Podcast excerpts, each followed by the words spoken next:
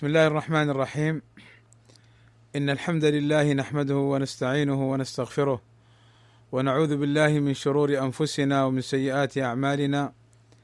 من يهده الله فلا مضل له ومن يضلل فلا هادي له.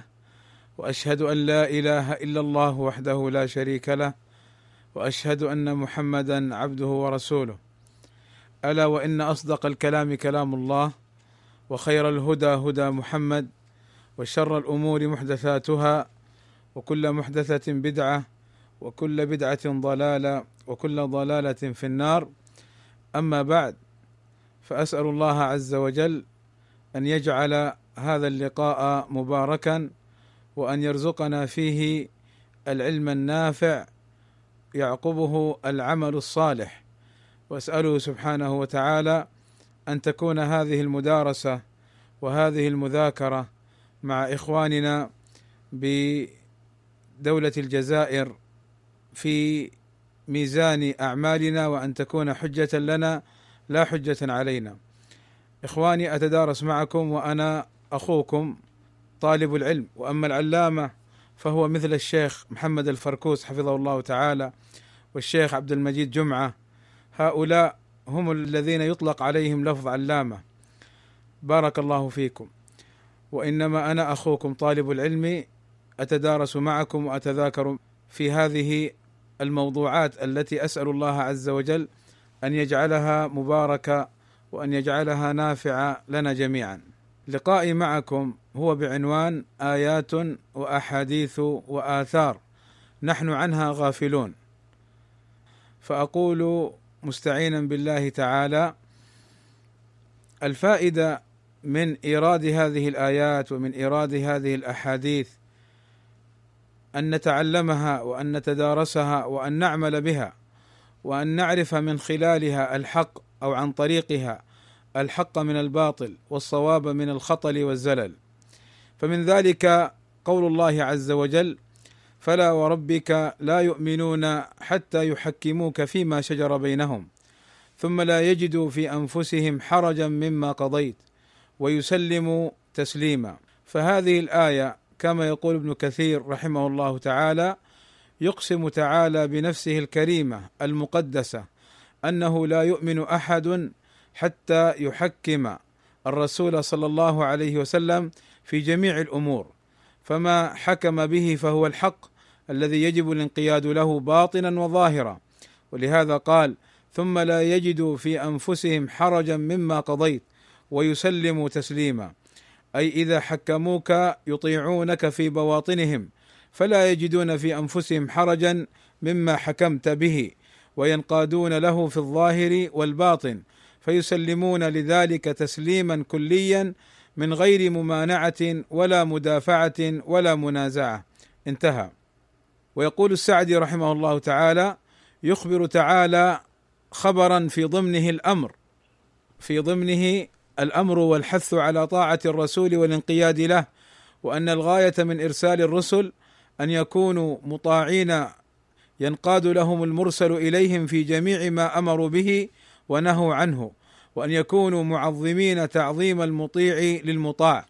وفي هذا إثبات عصمة الرسل فيما يبلغونه عن الله وفيما يأمرون به وينهون عنه لأن الله أمر بطاعتهم مطلقا فلولا أنهم معصومون لا يشرعون ما هو خطأ لما أمر بذلك مطلقا. وقوله بإذن الله أي الطاعة من المطيع صادرة بقضاء الله وقدره ففيه إثبات القضاء والقدر والحث على الاستعانة بالله وبيان أنه لا يمكن الإنسان إن لم يعنه الله أن يطيع الرسول. انتهى. وهذه الآية إخواني بارك الله فيكم مفيدة لنا جميعا. خاصة في وقت الفتن فإن بعض الناس يرد الحق ولا يقبله تقول له الحق في كذا الدليل قال الله كذا وقال رسوله كذا ثم يرد الحق. إما بقوله الرجوع إلى الأكابر ولا شك أن الرجوع إلى الأكابر هو للحق الذي معهم فإذا كان بعض الأكابر قد غاب عنهم الحق أو غفلوا عنه أو لم يتبين لهم أو أخطأوا فيه فهل هنا نقول الرجوع إلى الأكابر الرجوع إلى الأكابر ونترك الحق الذي دل عليه الكتاب والسنة ومنهج السلف الصالح؟ إن هذه الآية تدل على أن هذا القول خطأ. فلا وربك لا يؤمنون حتى يحكموك فيما شجر بينهم. فالمرجع والأساس والعصمة في قال الله قال رسوله صلى الله عليه وسلم وما كان عليه سلف الأمة رضوان الله عليهم. ولذلك نحن السلفيون ينبغي أن نتنبه لهذا الأمر. فبعض الناس قد يشوش على الحق بمثل هذه العبارات. وستأتينا إن شاء الله مزيد تعليق على قضية الرجوع إلى الأكابر. الآية الثانية هي قوله تعالى: وإذا جاءهم أمر من الأمن أو الخوف أذاعوا به.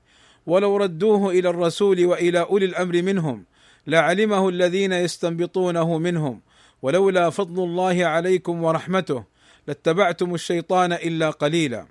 قال السعدي رحمه الله تعالى: هذا تأديب من الله لعباده عن فعلهم هذا غير اللائق وأنه ينبغي لهم إذا جاءهم أمر من الأمور المهمة والمصالح العامة ما يتعلق بالأمن وسرور المؤمنين أو بالخوف الذي فيه مصيبة عليهم أن يتثبتوا ولا يستعجلوا بإشاعة ذلك الخبر بل يردونه إلى الرسول وإلى أولي الأمر منهم. طبعا إلى الرسول صلى الله عليه وسلم في حياته إليه وبعد موته عليه الصلاة والسلام إلى سنته. قال وإلى أولي الأمر منهم أهل الرأي والعلم والنصح والعقل والرزانة الذين يعرفون الأمور ويعرفون المصالح وضدها فإن رأوا في إذاعته مصلحة ونشاطا للمؤمنين وسرورا لهم وتحرزا من أعدائهم فعلوا ذلك. وإن رأوا أنه ليس فيه مصلحة أو فيه مصلحة ولكن مضرته تزيد على مصلحته لم يذيعوه. ولهذا قال لعلمه الذين يستنبطونه منهم أي يستخرجونه بفكرهم وآرائهم السديدة وعلومهم الرشيدة. قال وفي هذا دليل لقاعدة أدبية وهي أنه إذا حصل بحث في أمر من الأمور ينبغي أن يولى من هو أهل لذلك ويجعل إلى أهله ولا يتقدم بين أيديهم فإنه أقرب إلى الصواب وأحرى للسلامة من الخطأ وفيه نهي عن العجلة والتسرع لنشر الأمور من حين سماعها والأمر بالتأمل قبل الكلام والنظر هل هو مصلحة؟ فيقدم عليه الإنسان أم لا فيحجم عنه. انتهى. أقول بارك الله فيكم في هذه الآية وفيما تضمنه تفسير السعدي رحمه الله تعالى. أدب لنا أننا لا نستعجل في نشر بعض الأمور كما نراه في وسائل الواتساب والتويتر والفيسبوك. كثيرا ما ينشر بعض الناس بعض النشرات التي يأتي العالم ويقول أنا لم أرد أن تنتشر. أو يأتي القائل ويقول هذا خطأ نقل خطا ويكون هذا الأمر فيه مضرة على الدعوة السلفية أو فيه مضرة على بعض إخواننا السلفيين في بعض الأمكنة. من الخطأ بارك الله فيكم الاستعجال في نشر الأمور. للأسف بعض السلفيين أصيب بمرض بعض الصحفيين الذين يحبون الشهرة والسبق الصحفي فيريد أن يكون هو أول من نشر وهو أول من أذاع وأن يقال فلان نشر وما درى هذا المسكين ما درى أنه بنشره لمثل هذه الأمور. إن كان هناك ضرر فهو متحمل لهذا الضرر. وما درى هذا المسكين إن كان الأمر الذي نشره كذب سيقال فلان ينقل المكذوبات فيضر سمعته ولا يحسن إليها. ولذلك بارك الله فيكم هذه الآية كثيرا ما نغفل عنها. وكثيرا ما نفعل خلافها. فنجد في التويتر وفي الفيسبوك وفي الواتساب وهذه وسائل الإعلام نجد أن بعض السلفيين للأسف يستعجل فينشر هذه الأمور. بل عليهم أن ينتظروا وأن يتأملوا. ولكن بعضهم لأغراض شخصية ولأغراض حزبية يستعجل بنشر هذه الأمور لضرب السلفيين وللإطاحة بهم ولكي يعجلوا في ما يسيء إليهم. ولو كذبا ولو زورا نسأل الله السلامة والعافية. الدعوة السلفية تحتاج إلى تصفية وإلى تربية وإلى تهذيب في الأخلاق. للأسف دخل فيها إما جهال وإما رجيع ومخلفات جماعات تربى على المنهج الإخواني أو تربى على المنهج السروري أو تربى على المنهج التكفيري ثم دخل في السلفية ولا زالت في نفسه رواسب متعلقة بتلك الأمور فيطبقها في المنهج السلفي ولذلك هذه الآية إن كنت صادقا يا عبد الله في سلفيتك فأين أنت منها؟ ما هي السلفية؟ هل السلفية أن تعمل بما تراه؟ هل السلفية أن تقول أنا أنا وما أراه فهو الحق؟ لا السلفية أن تكون متبعا لا مبتدعا. أن تكون خلف ومنقاده وتدور مع الدليل من الكتاب والسنة وأقوال السلف لا أن تتقدم عليها. هذه هي السلفية. الموطن الثالث قوله تعالى إنما المؤمنون إخوة فأصلحوا بين أخويكم واتقوا الله لعلكم ترحمون. قال ابن كثير رحمه الله تعالى أي الجميع إخوة في الدين. كما قال صلى الله عليه وسلم المسلم أخو المسلم لا يظلمه ولا يسلمه. وقال في الصحيح والله في عون العبد ما كان العبد في عون أخيه. وفي الصحيح أيضا إذا دعا المسلم لأخيه بظهر الغيب قال الملك آمين ولك بمثله. قال والأحاديث في هذا كثيرة.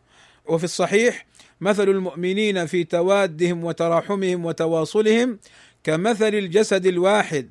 إذا اشتكى منه عضو تداعى له سائر الجسد بالحمى والسهر. قال وفي الصحيح أيضا المؤمن للمؤمن كالبنيان يشد بعضه بعضا وشبك بين أصابعه. انتهى. وقال السعدي رحمه الله تعالى إنما المؤمنون إخوة. قال هذا عقد عقده الله بين المؤمنين. أنه إذا وجد من أي شخص كان في مشرق الأرض ومغربها الإيمان بالله وملائكته وكتبه ورسله واليوم الآخر وبالقدر خيره وشره فإنه أخ للمؤمنين أخوة توجب أن يحب له المؤمنون ما يحبون لأنفسهم ويكرهون له ما يكرهون لأنفسهم. ولهذا قال النبي صلى الله عليه وسلم امرا بحقوق الأخوة الإيمانية لا تحاسدوا ولا تناجشوا ولا تباغضوا ولا يبع أحدكم على بيع بعض وكونوا عباد الله إخوانا. المؤمن أخو المؤمن لا يظلمه ولا يخذله ولا يحقره. وقال صلى الله عليه وسلم المؤمن للمؤمن كالبنيان يشد بعضه بعضا وشبك بين أصابعه. قال رحمه الله تعالى ولقد أمر الله ورسوله بالقيام بحقوق المؤمنين بعضهم لبعض وبما به يحصل التآلف والتوادد والتواصل بينهم كل هذا تأييد لحقوق بعضهم على بعض. فمن ذلك إذا وقع الاقتتال الموجب لتفرق القلوب وتباغضها وتدابرها فليصلح المؤمنون بين إخوانهم وليسعوا فيما به يزول شنآنهم. ثم أمر بالتقوى عموما ورتب على القيام بحقوق المؤمنين وبتقوى الله الرحمة. فقال لعلكم ترحمون. وإذا حصلت الرحمة حصل خير الدنيا والآخرة. ودل ذلك على أن عدم القيام بحقوق المؤمنين من أعظم حواجب الرحمة.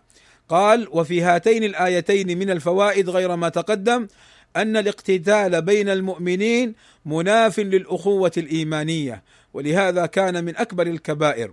ثم قال وأن الإيمان والأخوة الإيمانية لا تزول مع وجود القتال كغيره من الذنوب الكبار التي دون الشرك وعلى ذلك مذهب أهل السنة والجماعة وعلى وجوب الإصلاح بين المؤمنين والعدل. انتهى.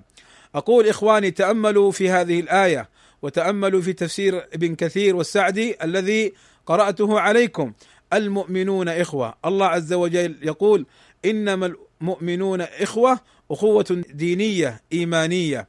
فما نراه اليوم من التباغض ومن التحاسد ومن التهاجر ومن الظلم ومن الخذلان ومن الاحتقار ومن السعي لإسقاط إخواننا المسلمين لا شك أن هذا ينافي الإيمان وينافي الآية وينافي الأحاديث التي ذكرتها لكم. كيف يسعى المؤمن؟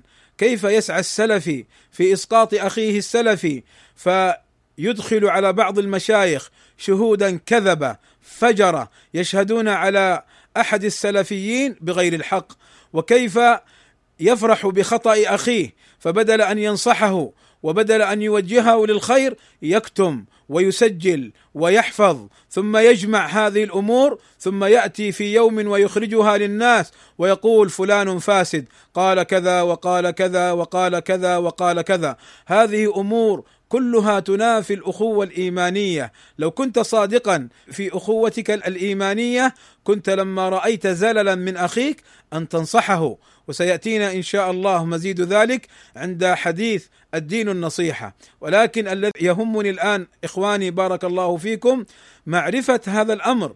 السلفيون إخوة ينبغي أن تسود بينهم الألفة والمحبة والتوادد والإخاء. والحرص على بعضهم البعض.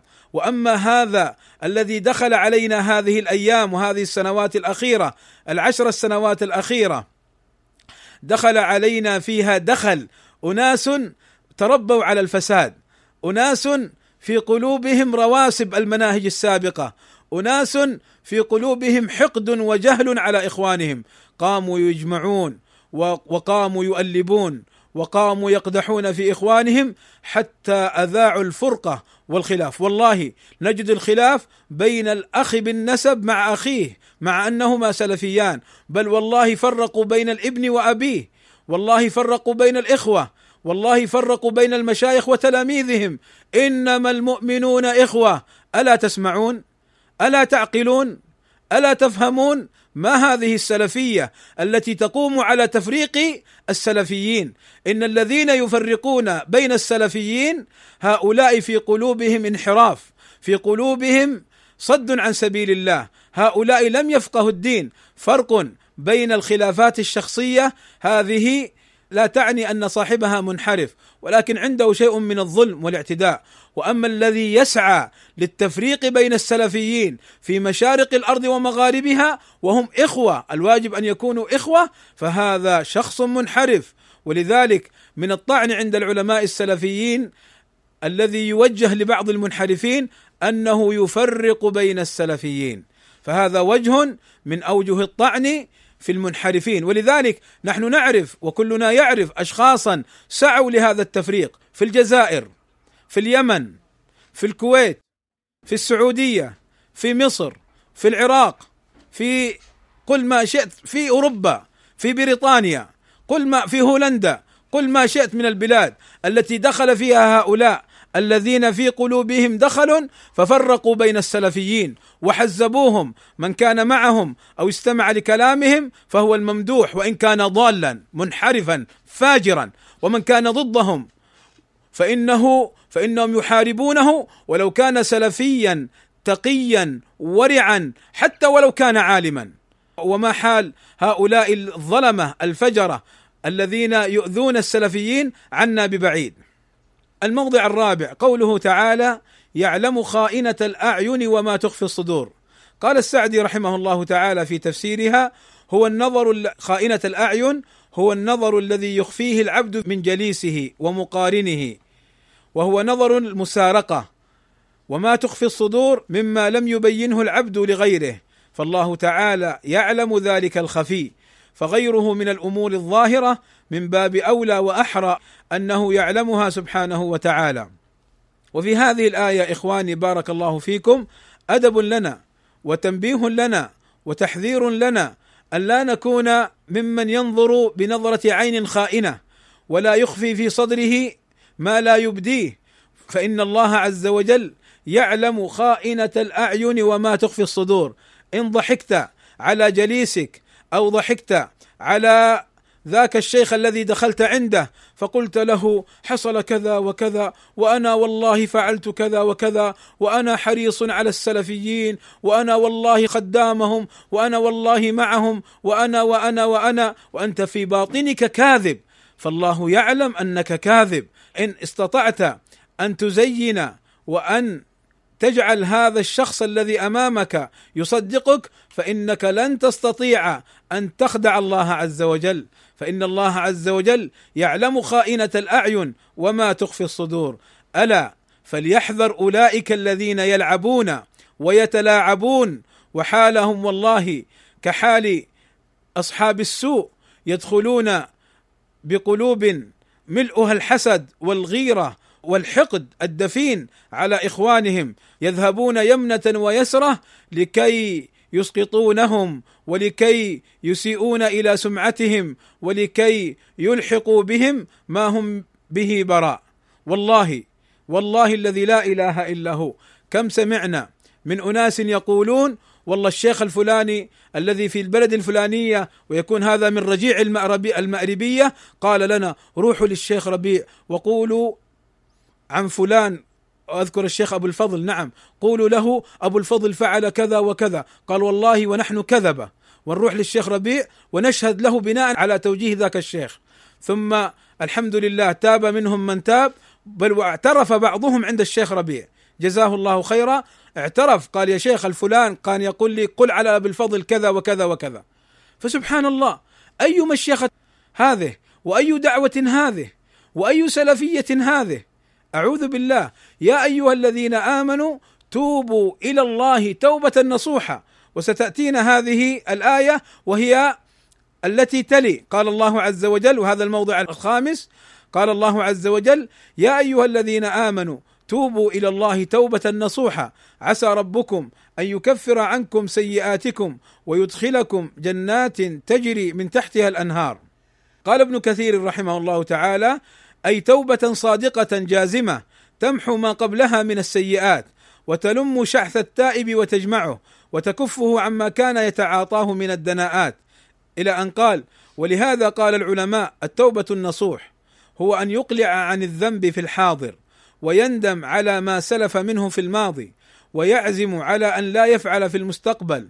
ثم إن كان الحق لادمي رده إليه بطريقه.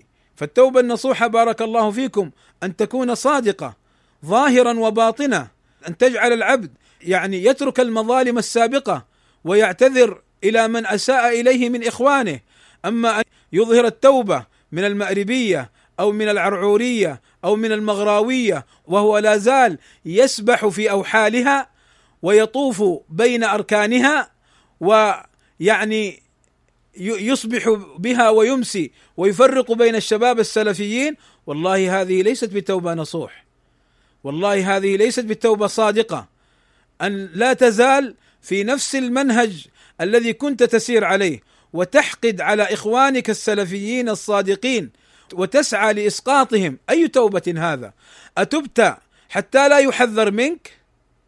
أتبت حتى لا يقال أنك مأربي من أتباع أبي الفتن المأربي؟ أتبت لأنك وجدت أن المأربيه قد ضعفت وتلاشت وقد قضى عليها الشيخ ربيع حفظه الله تعالى وعلى أتباعها. فاحببت أن تكون لك يد عند السلفية ثم دخلت السلفية وأنت تسعى لتقطيع أوصالها؟ وتحارب دعاتها الذين كانت أصواتهم تعلو بالدعوة السلفية وأنت تسبح في المأربية ثم هم هؤلاء السلفيين تجعلهم مطعونا فيهم وأنت السلفي يا مأربي؟ أعوذ بالله من الضلال. إن خدعت الناس فإنك لا تخدع الله عز وجل. التوبة بابها مفتوح ولكن أحسن التوبة وأحسن الصدق مع الله عز وجل. فبارك الله فيكم. ينبغي علينا نحن السلفيين أن نعلم هذه الآية. يا أيها الذين آمنوا توبوا إلى الله توبة نصوحا عسى ربكم أن يكفر عنكم سيئاتكم ويدخلكم جنات تجري من تحتها الأنهار. الآية الموطن السادس وهو قوله صلى الله عليه وسلم ألا سألوا إذ لم يعلموا فإنما شفاء العي السؤال. هذا الحديث صححه الألباني رحمه الله تعالى خرجه أبو داود من حديث جابر. قال الخطابي رحمه الله تعالى في هذا الحديث من العلم أنه صلى الله عليه وسلم عابهم بالفتوى بغير علم وألحق بهم الوعيد فهذا الحديث له قصة رواها جابر. قال جابر خرجنا في سفر فأصاب رجلا منا حجر فشجه في رأسه أي جرحه. ثم احتلم فسأل أصحابه فقال هل تجدون لي رخصة في التيمم؟ فقالوا ما نجد لك رخصة وأنت تقدر على الماء فاغتسل فمات.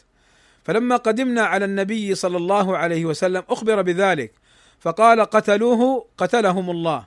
ألا سألوا إذ لم يعلموا؟ فإنما شفاء العي السؤال.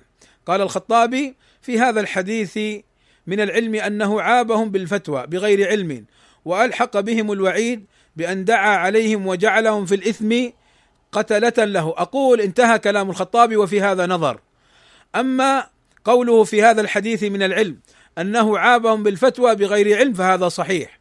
وأما قوله وأنه ألحق بهم الوعيد بأن دعا عليهم وجعلهم في الإثم قتلة له هذا ظاهر الحديث.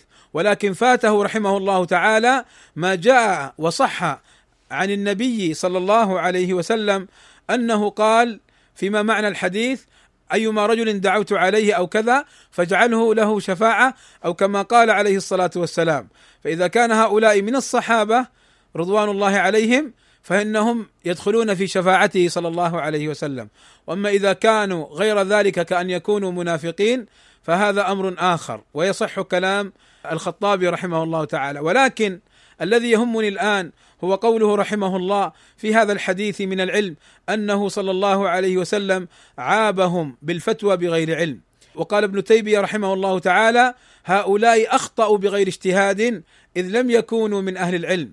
وقال ابن قيم الجوزية رحمه الله تعالى وقد جعل النبي صلى الله عليه وسلم الجهل داء وجعل دواءه سؤال العلماء فأخبر أن الجهل داء وأن شفاءه السؤال. وأيضا قال ابن القيم وكذا من قبله ابن تيمية أن الجهل مرض وأن علاجه بالسؤال في كلام له.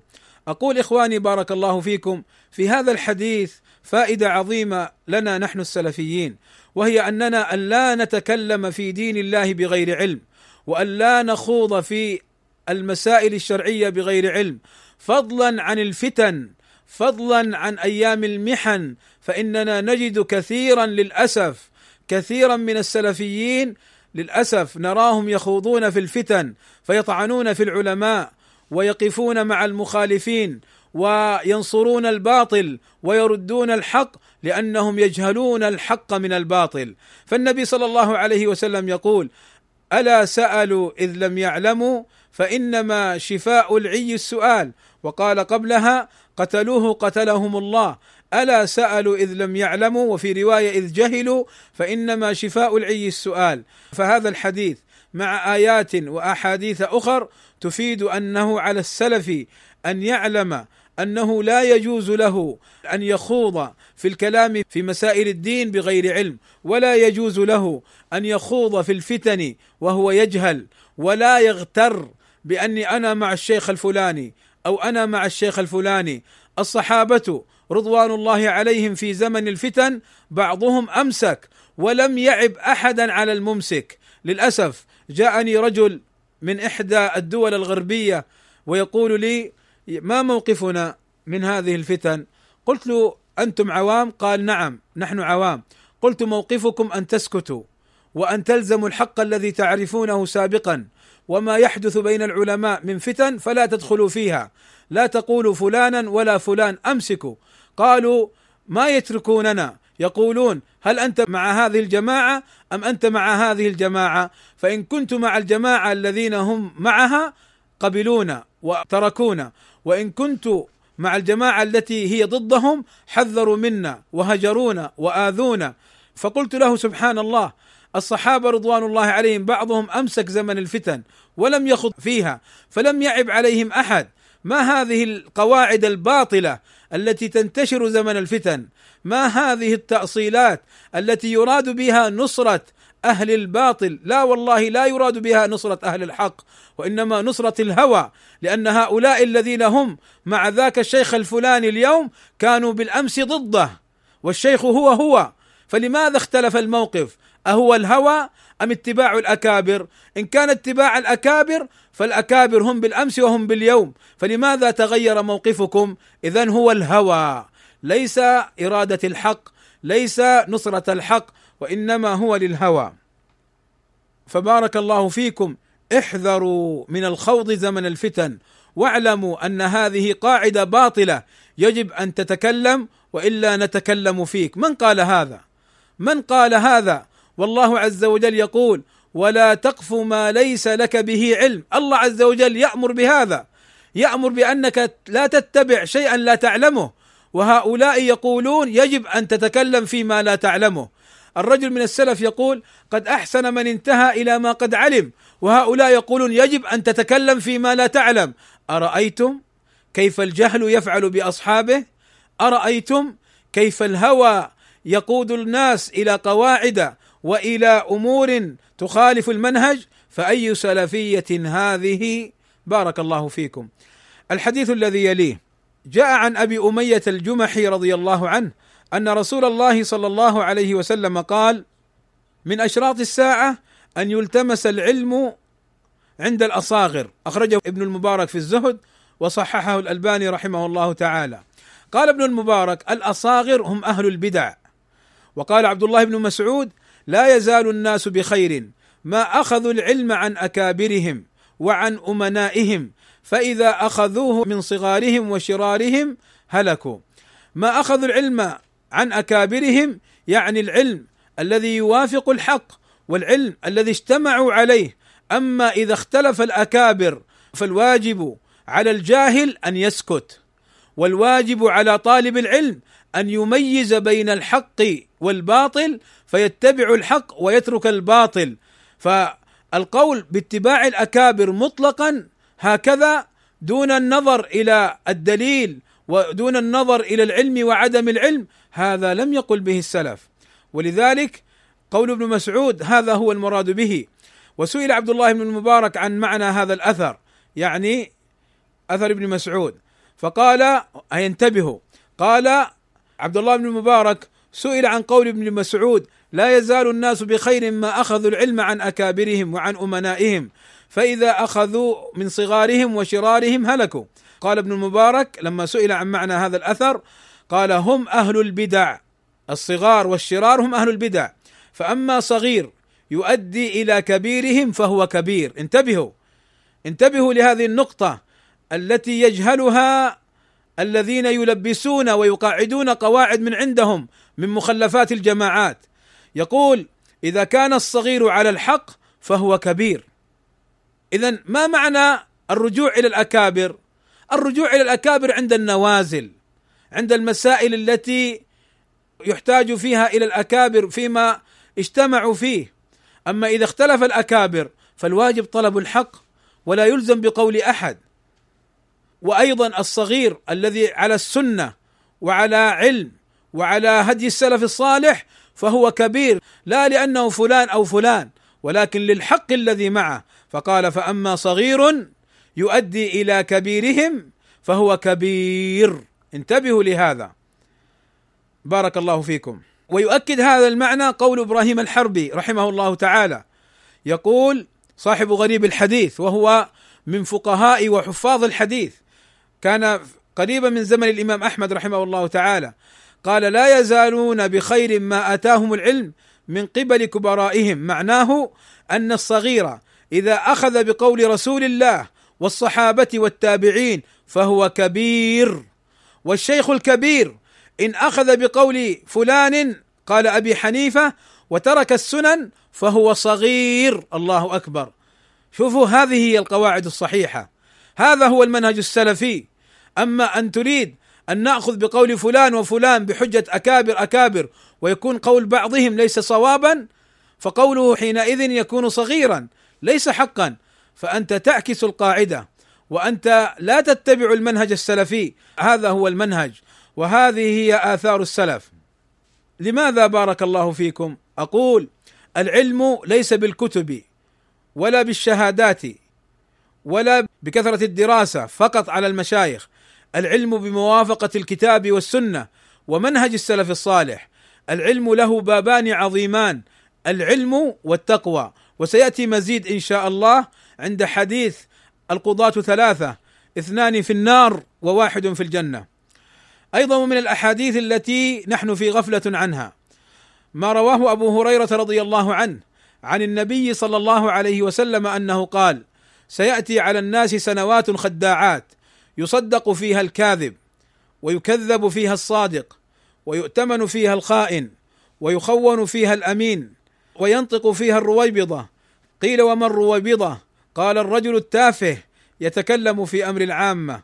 خرجه الإمام أحمد وابن ماجه وصححه الألباني رحمه الله تعالى. فتأملوا هذا الحديث إخواني بارك الله فيكم. سنوات خداعات يظن فيها الحق باطلا والباطل حقا. يصدق فيها الكاذب اللعاب الذي يظهر خلاف ما يبطن الذي يفسد في الأرض فيفرق بين السلفيين ويحارب السلفيين فيصدق على أنه سلفي ويكذب فيها الصادق العالم المحرر السلفي الناصح طالب العلم المتمكن الداعي إلى إلى منهج السلف يكذب ويحارب. إي والله نحن قد نمر ومررنا على هذه السنوات الخداعات. ف وقولوا لي بربكم وأنتم في الجزائر.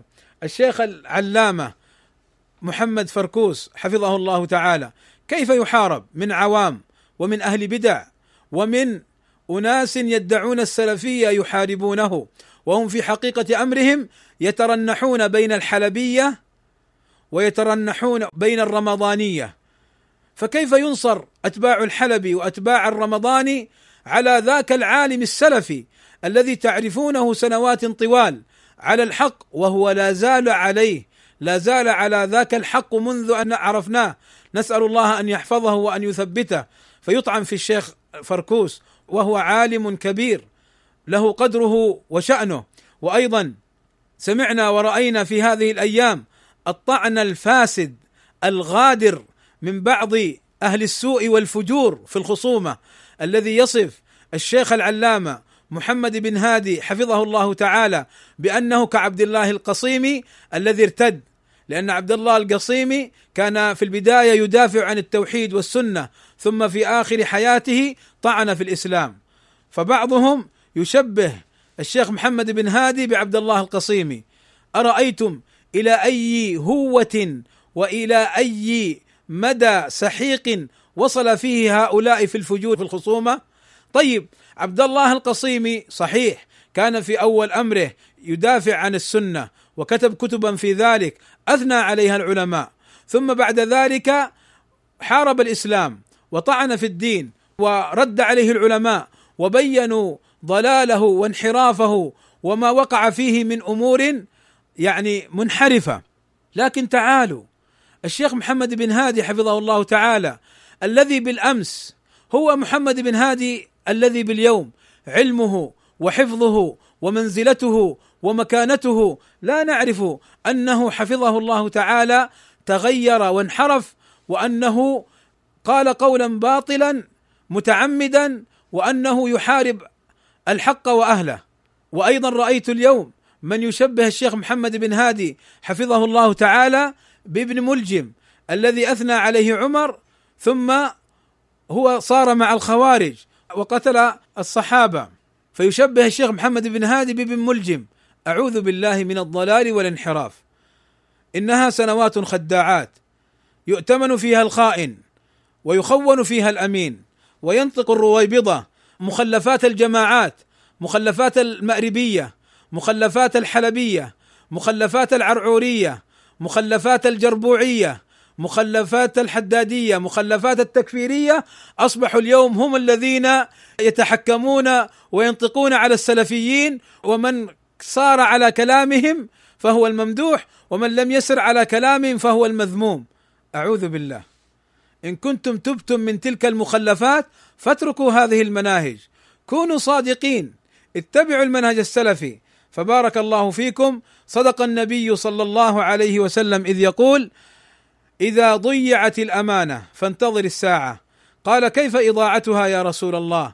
قال إذا أسند الأمر إلى غير أهله فانتظر الساعة. خرجه البخاري في الصحيح. قال الحافظ ابن حجر المراد من الأمر في قوله عليه الصلاة والسلام إذا أسند الأمر إلى غير أهله المراد من الأمر جنس الأمور التي تتعلق بالدين كالخلافة والإمارة والقضاء والإفتاء وغير ذلك. ومن ذلك قول النبي صلى الله عليه وسلم فيما رواه أبو هريرة من بطأ به عمله لم يسرع به نسبه قال الحافظ ابن رجب رحمه الله تعالى معناه أن العمل هو الذي يبلغ بالعبد درجات الآخرة كما قال تعالى ولكل درجات مما عملوا فمن أبطأ به عمله أن يبلغ به المنازل العالية عند الله تعالى لم يسرع به نسبه فيبلغ به تلك الدرجات.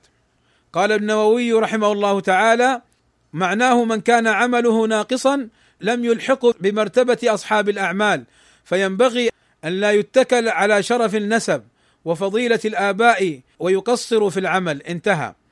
اذا هذا الحديث بارك الله فيكم هو يستفاد منه القاعدة التي نعرفها جميعا أن السلفي تزكيه أعماله الموافقة للمنهج السلفي وأن من أظهر السلفية وأعماله تخالف المنهج السلفي فيحارب السلفيين ويسعى لإسقاطهم ويفرقهم ويثني على بعض المخالفين ويسكت عنهم ويدافع عنهم ويسعى لإصدار الفتاوى المحرمة في بعض المسائل المخالفة وقد تكون شركية. هذا ليس ليس بمنهج سلفي. هذا ممن بطأ به عمله. فلذلك بارك الله فيكم ما عندنا في السلفية أبناء الشيخ ولا عندنا في السلفية أرحام الشيخ ولا عندنا في السلفية جلساء الشيخ ولا عندنا في السلفية خدم الشيخ. إن لم يكونوا على المنهج الحق فلا ينفعهم هذا القرب. أما قال النبي صلى الله عليه وسلم كما في الحديث السابق من بطأ به عمله لم يسرع به نسبه. أما قال صلى الله عليه وسلم يا صفية عمة محمد إليك عني لا أغني عنك من الله شيئا. يا فاطمة بنت محمد إليك عني لا أغني عنك من الله شيئا. هذه بنته وتلك عمته لا أغني عنك من الله شيئا. فكيف يأتينا اليوم آتي؟ إذا كان الإنسان وقع في المخالفات فيقال كيف تطعن فيه وهو كذا وكذا بالقرب من الشيخ الفلاني؟ يعني القرب الآن صار درجة علمية القرب الآن صار قاعدة سلفية نعوذ بالله من القواعد الباطلة. ومن الأحاديث التي أريد أن أقف معها معكم بارك الله فيكم والأحاديث كثيرة ولكن سأقتصر هذه الليلة على جزء ولنا لقاء إن شاء الله يوم الخميس القادم مع إخواننا في ليبيا مع الشيخ أبي الفضل. سأكمل التعليق على بعض الأحاديث التي هي من هذا الباب آيات وأحاديث وآثار نحن في غفلة عنها. فلذلك سأقتصر على البعض فيكون هذا اللقاء بإذن الله هو الجزء الأول وهناك سيكون الجزء الثاني بإذن الله تعالى. فمن الأحاديث التي أريد أن أقف معها معكم قول النبي صلى الله عليه وسلم فيما رواه بريدة رضي الله عنه. قال قال النبي صلى الله عليه وسلم القضاة ثلاثة واحد في الجنة واثنان في النار. فأما الذي في الجنة فرجل عرف الحق فقضى به ورجل عرف الحق فجار في الحكم فهو في النار ورجل قضى للناس على جهل فهو في النار. رواه أبو داود والترمذي وابن ماجه وصححه الألباني رحمه الله تعالى. هذا الحديث إخواني حديث عظيم حديث مهم نغفل عنه كثيرا. لماذا؟ لأن هذا الحديث يدلنا على أن الكبار مثل القضاة قد يحكمون بجهل. قال صلى الله عليه وسلم ورجل قضى للناس على جهل فهو في النار ويدلنا أيضا أن بعض الكبار كالقضاة مثلا وغيرهم من المشايخ والعلماء قد يقضي بخلاف الحق وهو يعلمه. فقال ورجل عرف الحق فجار أي فظلم فجار في الحكم فهو في النار. اذا بارك الله فيكم. لا يأتينا إنسان يقول قول فلان العالم الفلاني كل حق ويجب علينا أن نتبعه في كل أقواله وإذا تركنا بعض قوله فنحن نطعن فيه. نعوذ بالله من قواعد أهل الشر والفتن. نعوذ بالله من القواعد التي لا تصدر إلا من قلب عفن ومن عقل فاسد. قواعد تصادم النصوص.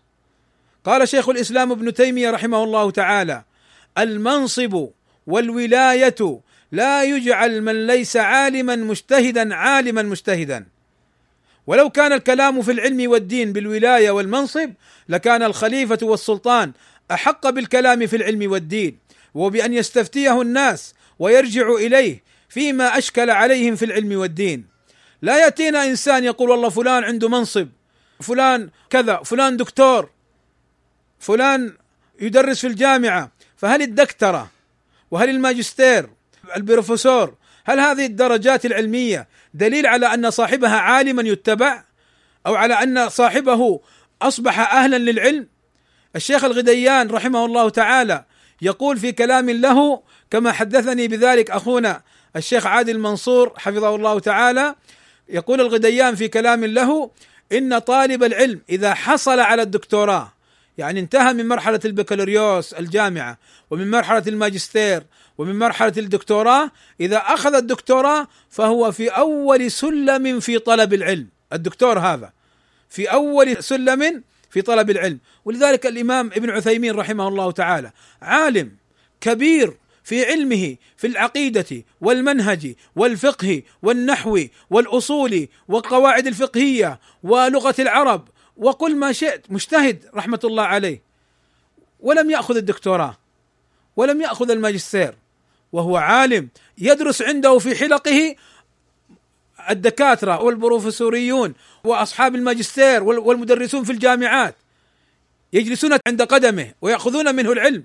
فليس العلم بالدكترة وليس العلم بالمنصب. فبارك الله فيكم. النبي صلى الله عليه وسلم يقول القضاة ثلاثة. لكن ليس معنى هذا أن الدكتور لأنه دكتور ليس عالما لا. ولكن إن جمع مع الدكتور علما وفقها ومنهجا سلفيا هذا هو المطلوب. كالشيخ محمد الفركوس حفظه الله تعالى وكالشيخ الدكتور عبد المجيد جمعة وكالشيخ الدكتور محمد بن هادي. أن يجعل الدكتور أو الحصول على الدكتور بمفردها هي معيار العلم لا هذا خطأ بارك الله فيكم. هذا خطأ.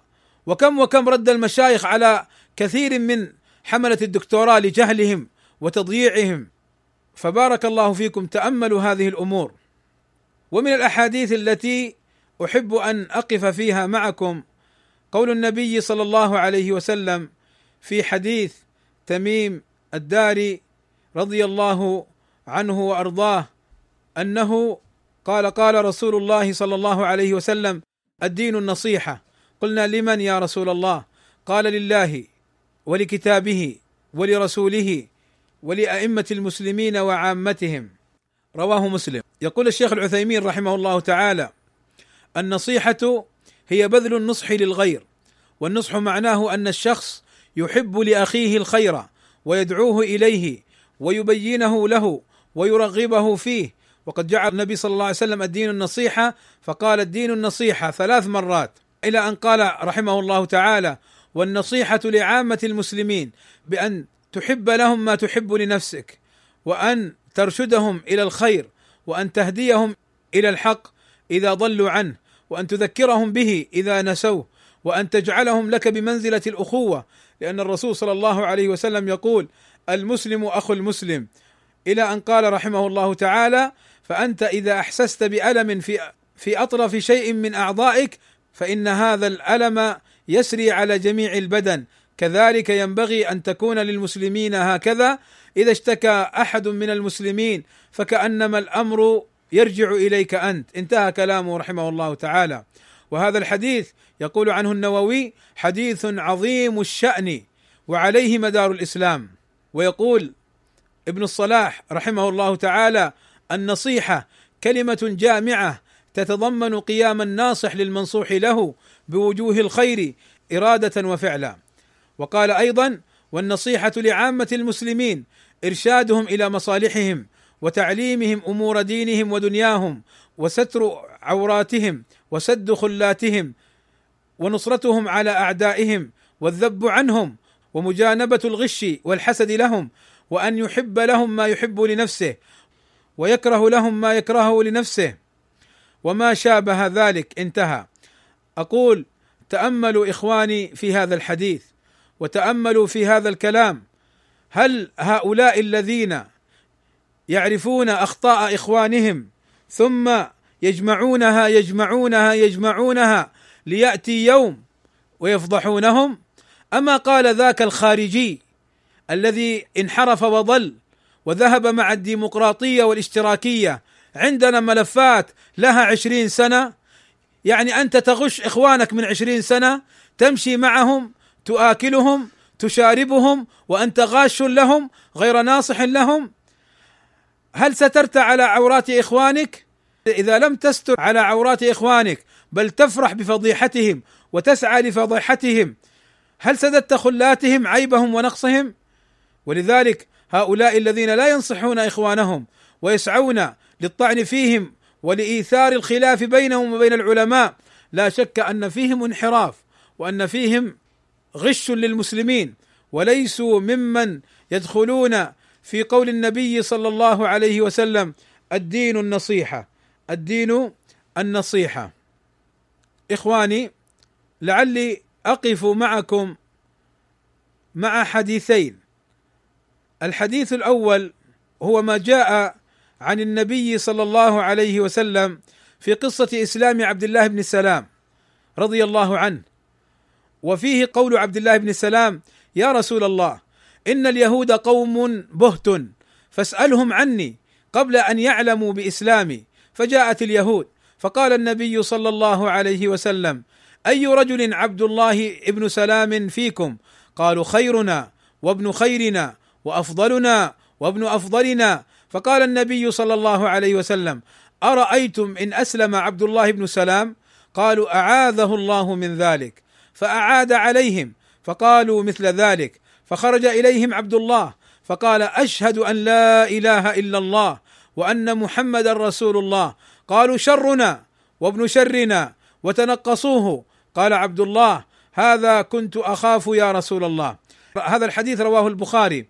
هذا الحديث أحذرك يا عبد الله أن تطعن في إخوانك السلفيين الذين تعرفهم بالأمس وتعرفهم اليوم وهم هم على الحق لم يتغيروا. كنت بالأمس تقول عنهم كالأسد وكنت بالأمس تقول عنه جبل وكنت بالأمس تمدحه الشيخ العلامة الحافظ واليوم تطعن به وتؤلب عليه وتحاربه وتصفه بالضلال وتصفه بالانحراف وتحذر منه. فهذا أخشى أن تكون مشابها لحال اليهود في هذه الخصلة. بالأمس خيرنا وباليوم شرنا بالأمس أفضلنا وباليوم سيئنا ومنحرفنا وتتنقصه. فلذلك أحذرك أيها السلفي إن كنت سلفيا صادقا أن تسلك هذا المسلك المنحرف. وأختم بحديث عبادة بن الصامت رضي الله عنه أن رسول الله صلى الله عليه وسلم قال ليس من أمتي من لم يجل كبيرنا. ويرحم صغيرنا ويعرف لعالمنا أي حقه. رواه أحمد بإسناد حسن والطبراني والحاكم إلا أنه قال ليس منا. كما قال المنذري رحمه الله تعالى ووافقه الألباني. قال المناوي رحمه الله تعالى وذلك بمعرفة حق العلم بأن يعرف حقه بما رفع الله من قدره فإنه قال يرفع الله الذين آمنوا منكم ثم قال والذين أوتوا العلم فاحترام العلماء ورعاية حقوقهم توفيق وهداية. انتبهوا. قال وإهمال ذلك خذلان وعقوق وخسران. انتهى. اذا النبي صلى الله عليه وسلم يقول ليس منا من لم يعرف لعالمنا أي حقه. فالذين يطعنون في العلماء السلفيين أو يحاربونهم أو يصفونهم بأوصاف السوء والذين يحاولون أن يفسدوا بين الناس. لا شك أنهم داخلون في هذا الحديث. فإن العلماء رحمهم الله تعالى لهم منزلة عظيمة وشأن عظيم. فالنبي صلى الله عليه وسلم يقول ليس من أمتي. فالنبي صلى الله عليه وسلم يقول ليس منا ليس من أمتي من لم يجل كبيرنا. ويرحم صغيرنا ويعرف لعالمنا. وفي رواية ليس منا. والعلماء يقولون ليس منا أو ليس مني. هذه من الألفاظ التي تدل على أن الأمر من الكبائر. هذا واحد. الأمر الثاني هذا الحديث تفسيره قراءته. لا يدخل في في معنى ليس منا أي ليس من هدينا أو ليس من طريقتنا. قالوا لأن تفسيره بهذا المعنى يضعف معناه ولكن ليس منا. فالمسلم يفهم هذا المعنى ليس منا بهذا الإطلاق وبهذا العموم. لا يعني أنهم كفارا ولكن يفهم على ظاهره ليس منا فتفسيره قراءته. فهؤلاء الذين يطعنون في العلماء نقول لهم احذروا أن تدخلوا في قول النبي صلى الله عليه وسلم ليس منا من لم يعرف لعالمنا حقه. فكيف إذا جمع العالم كبر السن والعلم والمنهج الحق السلفي ثم يطعنون فيه ثم يسعون لإسقاطه ثم يكذبون عليه ألا ساء ما يفعلون ألا ساء ما يقولون. فبارك الله فيكم. احذروا إخواني واعرفوا لعلمائنا حقهم ومكانتهم. الشيخ محمد فركوس الشيخ عبد المجيد جمعة الشيخ الأزهر السنيقر وغيره عندكم في الجزائر من العلماء السلفيين. واعرفوا لغيرهم من العلماء في بقية البلاد العلماء المعروفون الشيخ صالح الفوزان والشيخ صالح اللحيدان الشيخ عبد العزيز آل الشيخ وغيرهم من العلماء المعروفين بالسلفية. كالشيخ ربيع المدخلي والشيخ محمد المدخلي وغيرهم من العلماء. ولا داعي لأن أذكر الجميع كما يستغل بعضهم عدم ذكري لبعض العلماء يقول أنت تطعن في من لم تذكر. هكذا قواعد أهل الأهواء يأتون بقواعد فاسدة يشنعون ويشوشون وهي شنشنة نعرفها من أخزم. فبارك الله فيكم. لا تلتفتوا لقواعد أهل الباطل. واعملوا بالقواعد السلفية الواضحة البينة اعملوا بالأدلة من الكتاب والسنة ومنهج السلف الصالح رضوان الله عليهم. إخواني أكتفي بهذا القدر من هذه الأحاديث والآيات والآثار وأعتذر للإطالة وأسأل الله عز وجل أن ينفعنا وإياكم بما سمعنا وأن يكون حجة لنا لا حجة علينا وصلى الله وسلم على نبينا محمد وعلى آله وصحبه وسلم أجمعين والحمد لله رب العالمين. شيخنا السؤال الأول حفظكم الله كما تعلمون أن الدعوة السلفية هذه الأيام يعني تمر بمحن بمحن عظيمة من تفرق وتشتت بين المشايخ وبعض طلبة العلم السلفيين بعامة وفي الجزائر خاصة. فما هو الموقف الصحيح عند حدوث مثل هذا وجزاكم الله عنا كل خير. هذا السؤال وهو ما هو موقف السلفي من هذه الفتن التي تمر على السلفيين في هذه الأيام. الموقف الصحيح بارك الله فيكم في الفتن مر معنا في الكلام سابقا لكن ألخصه الآن في نقاط. أول قضية عامة الناس من السلفيين وعوام الناس لا يدخلون ولا يشغلون في هذه المشاكل. فمن الخطأ ما نراه اليوم إقحام السلفيين كلهم في هذه المشاكل. وأن من لم يستجب لهم فيكون مع جماعتهم يحارب ويشنع عليه هذا خطأ هذا مخالف لمنهج السلف الصالح الأمر الثاني طلاب العلم يسعون ويستمرون في نشر السنة ونشر الحق ولا يشغلون الناس في دروسهم وفي نصائحهم بهذه الفتن بل يشغلونهم بالسنة ويعلمونهم السنة الصحيحة ويمضون في أمورهم حتى تخمد الفتنة. العلماء الكبار العلماء الكبار لهم حالتان. الحالة الأولى أن يتفقوا في كلمتهم. فهذا واضح أن السلفيين يتبعونهم لأنهم إن شاء الله على الحق وإما أن يختلفوا في كلمتهم. فبعضهم يرى كذا وبعضهم يرى كذا. فهنا الموقف كما سبق العامي لا يدخل وطالب العلم الواجب عليه إن تبين له الدليل أن يتبع الحق ويتبع العالم الذي يرى أن الدليل معه. انتبهوا هناك قاعدة باطلة وهي أنهم لا يقولون لطالب العلم اتبع الدليل اتبع الأكابر. يعني لا تنظر للدليل كن أعمى. كن كالمذهب الحنفي. كل آية أو حديث خالفت قول شيخنا إمامنا فهي منسوخة أو ضعيفة. أعوذ بالله. هذا ما كان يحاربه العلماء السلفيون من التعصب والهوى. لا الواجب اتباع الدليل لطالب العلم إن تبين له. فإن تبين لطالب العلم الدليل عمل به ونصره بأن يعمل به وأن يبينه لمن يحتاج إلى البيان. دون إحداث فتن. وأما إذا طالب العلم ما عنده معرفة الحق مع من؟ فإنه يلحق بمرتبة العوام. وبالتالي لا يتكلم في هذه المسائل. وأما العلماء الكبار فمثلهم حفظهم الله تعالى. من علمنا أنه الحق معه فيجب علينا نصرته وتأييده. ومن خالف الحق لا يجوز لنا الطعن فيه. إذا كان عالما سلفيا صاحب سنة. وإنما نحترمه ونذب عنه ولكن لا نتابعه في الغلط. وهذا الذي كان يسميه عمر بن الخطاب رضي الله عنه زلة العلماء. نعم.